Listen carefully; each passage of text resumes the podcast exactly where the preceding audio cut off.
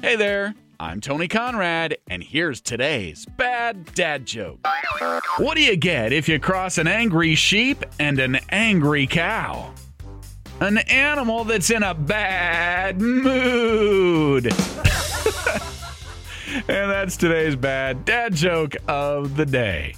Hope you enjoyed that joke. If you did, tell it to a friend and then tell them about this podcast, please. You doing that is helping us grow our audience.